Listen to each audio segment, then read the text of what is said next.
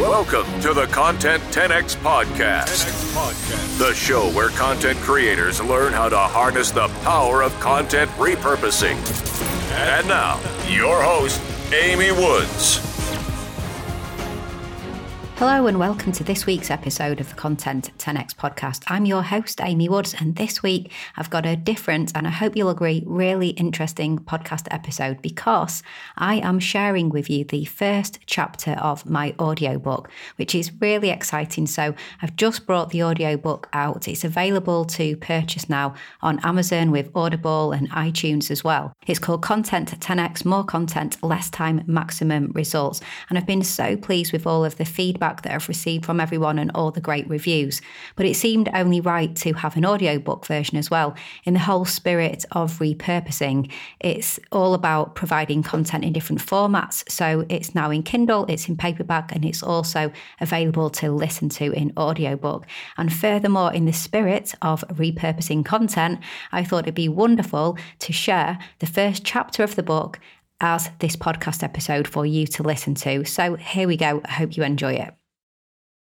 Chapter 1 What is content repurposing? Imagine a world where Spider Man had never evolved beyond Stan Lee's comic books, without the blockbuster movies, childhood TV shows, computer games, toys, merchandise, or book. Think how many people would have missed out on getting to know their hero, Spidey. What if Walt Disney had stuck with cartoon animations? Without Disneyland, the Disney Channel, and Disney stores, millions of children would have missed out on his magical stories. And how about Victor Hugo's Les Miserables? Without the stage show and TV and film adaptations of this 19th century French novel, few would know this powerful tale of redemption and loss. Had these iconic stories not been repurposed into multiple formats, millions of people will be completely unaware of their existence. And it's exactly the same with your content. If you are only sharing your content in one format, for example, as a podcast episode, blog post, or YouTube video, thousands, millions of people could be missing out on your message.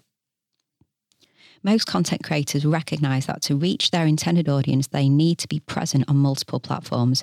It's very easy to get lost deciding where to begin or become inconsistent when you run out of time, leaving you stressed and exasperated.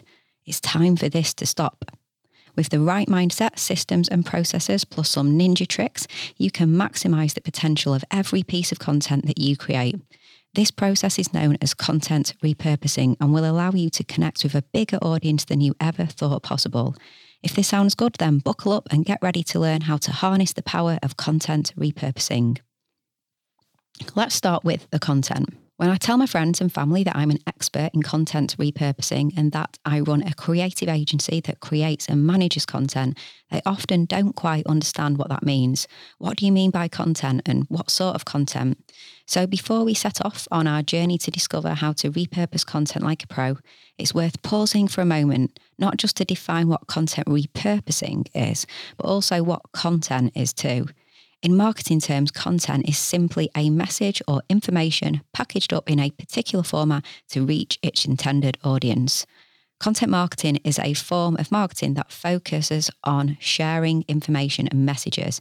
It's about adding value and about storytelling. So, content marketing is more about your audience than it is about you. By sharing content with your audience that will benefit them, you're also subtly stimulating an interest in you and your products and services. Content marketing is a long game, but ultimately it's about developing a relationship with your audience. Content marketing builds trust, and that's what converts a browser to a lead and ultimately to a customer. Content comes in many forms and can vary wildly in terms of usefulness, relevance, and quality blog posts, ebooks, YouTube videos, vlogs, social media posts, articles, white papers, press releases, published books, live streams, webinars, seminars, live events, online events, infographics, presentations. All of these can be classed as content because they're all communicating a message to an intended audience. Now we're agreed on what content is. It's time to consider content repurposing. Content repurposing is about getting the maximum return from every single piece of content you create. Content repurposing can take many forms, and there are lots of creative ways that you can repurpose your content, but every content creator must repurpose.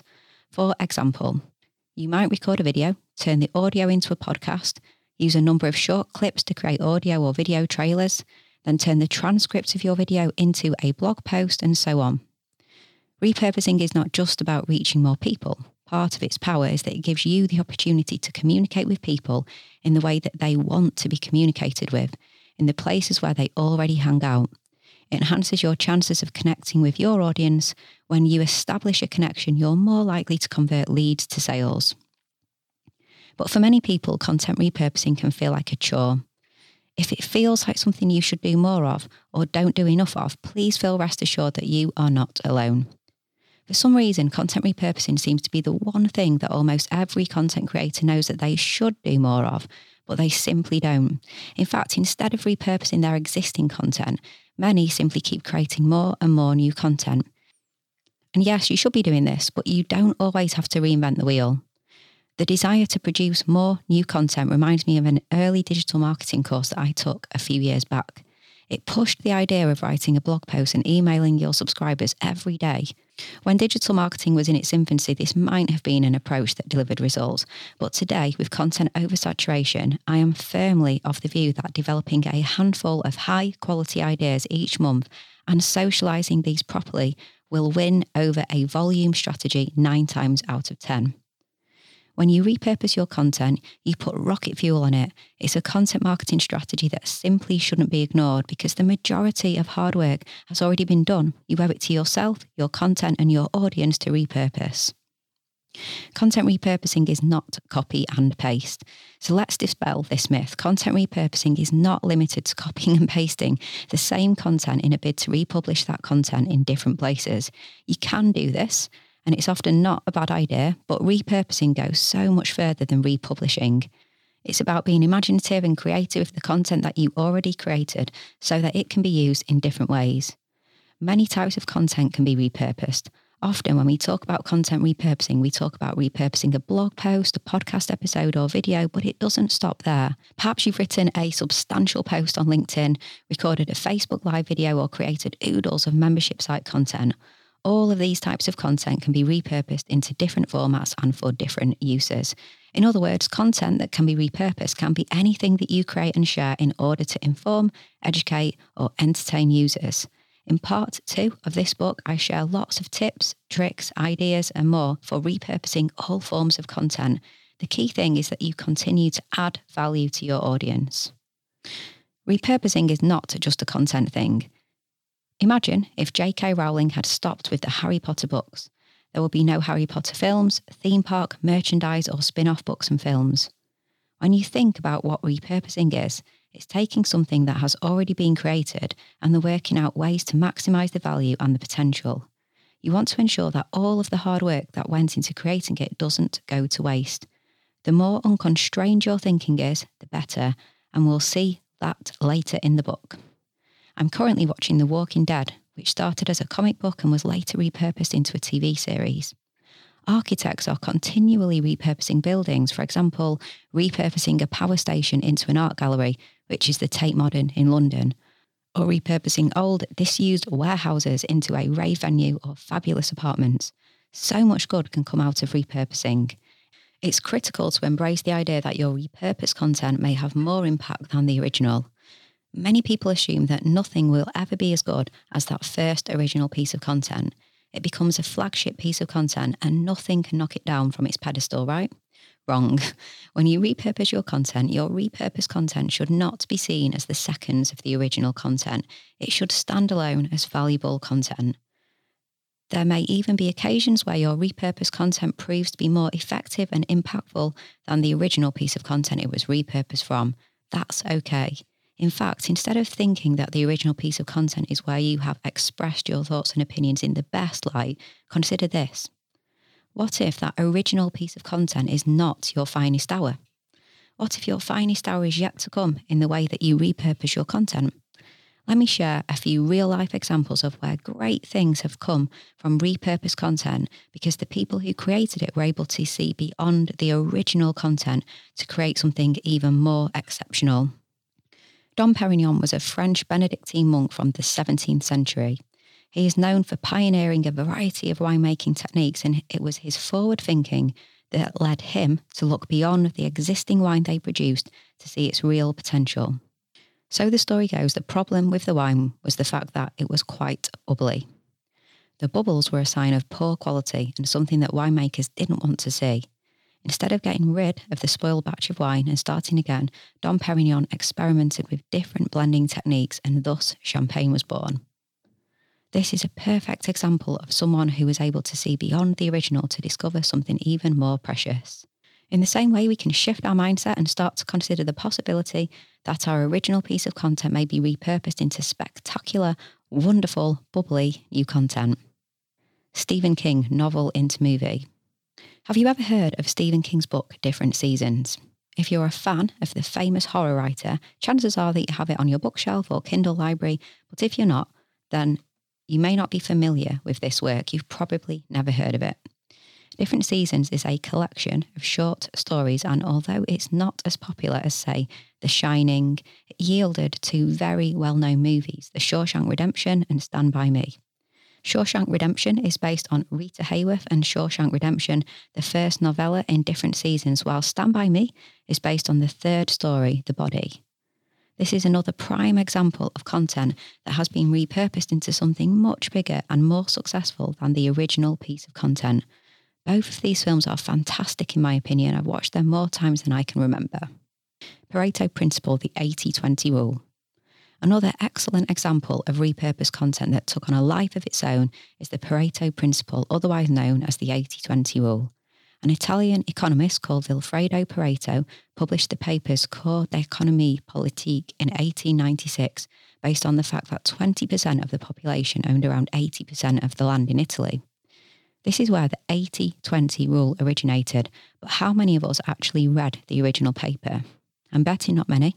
And yet you've probably still heard the 80 20 rule. You, you might have even said 80 20 in some way, shape, or form in your life, perhaps. How did this happen? Well, the original writer did a lot of lectures and public speaking, and other people listened to his ideas and spread the word. Throughout the years, the Pareto principle has gained further exposure and worldwide recognition thanks to word of mouth people took Pareto's original paper and theory and repurposed it into something much greater. Nowadays, we talk about the 80 20 rule in business and marketing and management without any real link to the original paper that Pareto wrote all the way back in 1896. Pareto's paper was what gave him international acclaim. Pareto's paper wasn't what gave him international acclaim, but rather the first stepping stone that his content took towards greatness. Pareto's story is the perfect example of the power of socializing our ideas, also known as repurposing. Repurposing and repackaging an original message and adding even more value to it with a new form of content. Always look for ways to add more value. With everything you create, you should always try to add value by expanding one piece of content into a new piece of content and then adding even more value to your original idea or concept. You should also look at opportunities to add more impact and a little edge. I dare you to try. Take your blog post or podcast to a live audience on Facebook or Instagram, for example, or take it to a live Twitter chat. Invite people with opposing views to you. Bring in a little bit of a debate. There are so many different ways that you can repurpose your original message, and that's what it's all about. Not so much repurposing content, but rather repackaging a message.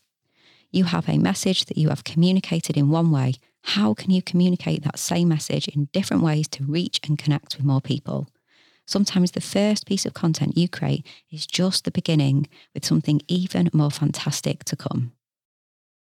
And there we have it. I hope you enjoyed the first chapter of my audiobook. I can't tell you how much time and effort went into recording the audiobook. There were many days over at the Rebel Base Media Studios in Sheffield in the UK recording the audiobook, but I know it will be worth it. I know many of you would prefer to listen rather than read, and I'm really pleased that I was able to do it in my own voice as well. So, thank you so much for listening. I hope that you enjoyed this rather different episode of the Content 10x podcast this week. Please do join me again next week. I really do appreciate your time.